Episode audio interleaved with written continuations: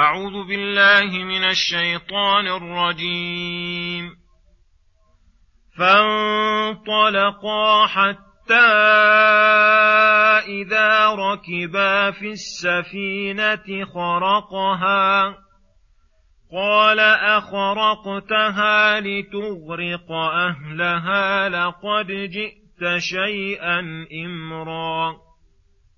قال ألم أقل إنك لن تستطيع معي صبرا قال لا تؤاخذني بما نسيت ولا ترهقني من أمري عسرا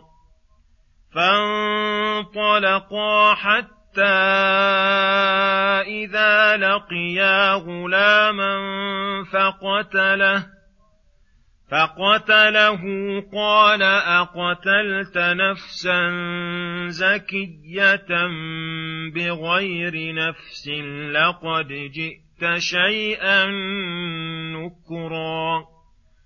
قال ألم أقل لك إنك لن تستطيع معي صبرا.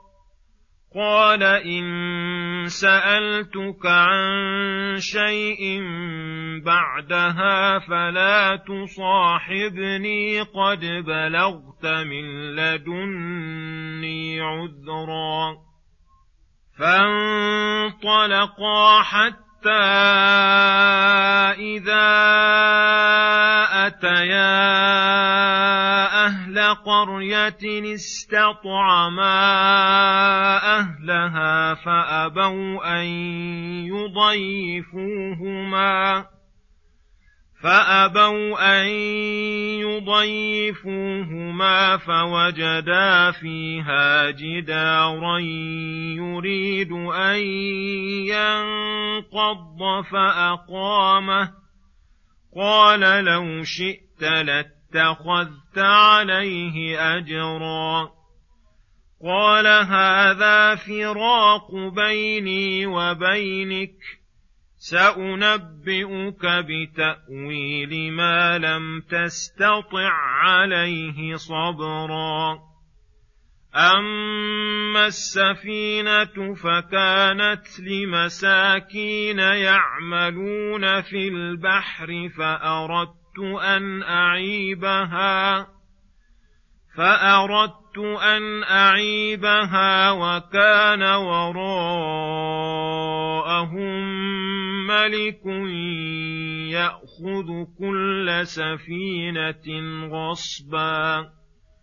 واما الغلام فكان ابواه مؤمنين فخشينا ان يرهقهما طغيانا وكفرا فأردنا أن يبدلهما ربهما خيرا منه زكاة وأقرب رحما وأما الجدار فكان لغلامين يتيمين في المدينة وكان تحته كنز لهما وكان تحته كنز لهما وكان أبوهما صالحا فأراد ربك فأراد ربك أن يبلغا أشدهما ويستخرجا كنزهما رحمة من ربك ۖ وما فعلته عن امري. ذلك تاويل ما لم تسطع عليه صبرا. السلام عليكم ورحمة الله وبركاته. بسم الله الرحمن الرحيم. يقول سبحانه فانطلقا حتى إذا ركبا في السفينة خرقها. اقتلع الخضر منها لوحا وكان له مقصود في ذلك سيبينه.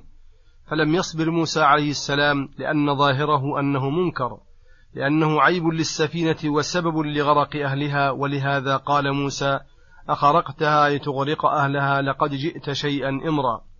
أي عظيما شنيعا وهذا من عدم صبره عليه السلام. فقال له الخضر ألم أقل لك إنك لن تستطيع معي صبرا؟ أي فوقع كما أخبرتك. وكان هذا من موسى نسيانا فقال لا تؤاخذني بما نسيت ولا ترهقني من أمري عسرا. أي لا تعسر علي الأمر واسمح لي. فإن ذلك وقع على وجه النسيان فلا تؤاخذني في أول مرة. فجمع بين الإقرار به والعذر منه وأنه ما ينبغي لك أيها الخضر الشدة على صاحبك. فسمح عنه الخضر. فانطلقا حتى إذا لقي غلاما أي صغيرا فقتله الخضر. فاشتد بموسى الغضب وأخذته الحمية الدينية. حين قتل غلاما صغيرا لم يذنب. قال أقتلت نفسا زكية بغير نفس لقد جئت شيئا نكرا. وأي نكر مثل قتل الصغير الذي ليس عليه ذنب؟ ولم يقتل أحدا. وكان الأول من موسى نسيانا وهذه غير نسيان ولكن عدم صبر. فقال له الخضر معاتبا ومذكرا ألم أقل لك إنك لن تستطيع معي صبرا؟ فقاله موسى إن سألتك عن شيء بعدها. أي بعد هذه المرة فلا تصاحبني أي فأنت معذور بذلك وبترك صحبتي. قد بلغت من لدني عذرا أي اعذرت مني ولم تقصر. فانطلقا حتى إذا أتيا أهل قرية استطعما أهلها أي استضافوهم. فأبوا أن يضيفوهما فوجدا فيها جدارا يريد أن ينقض. أي عاب واستهدم فأقامه الخضر أي بناه وأعاده جديدا.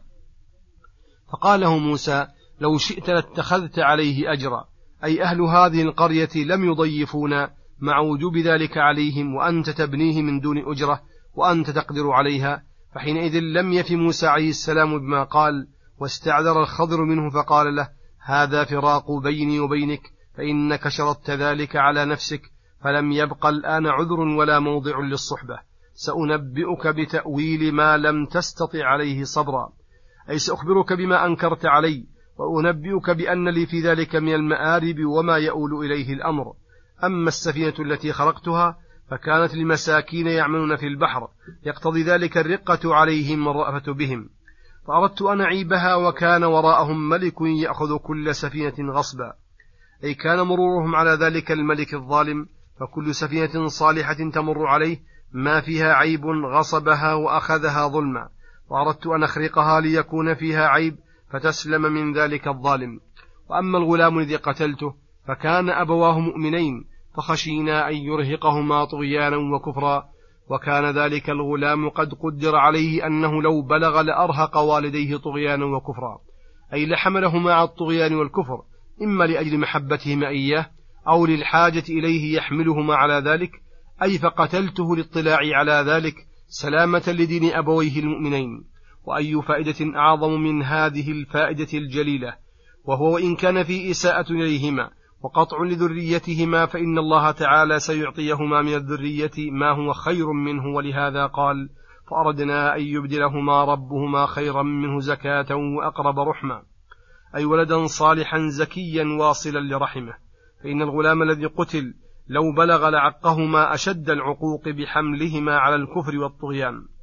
وأما الجدار الذي أقمته فكان لغلامين يتيمين في المدينة وكان تحته كنز لهما وكان أبوهما صالحا أي حالهما تقتضي الرأفة بهما ورحمتهما لكونهما صغيرين عدم أباهما وحفظهما الله أيضا بصلاح والدهما.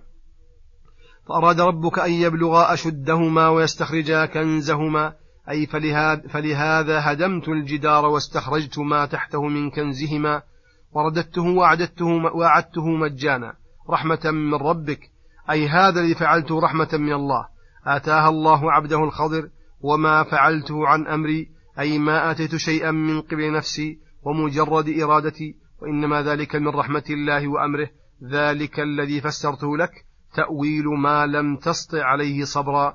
وصلى الله وسلم على نبينا محمد. وعلى آله وصحبه أجمعين. وإلى الحلقة القادمة غدا إن شاء الله.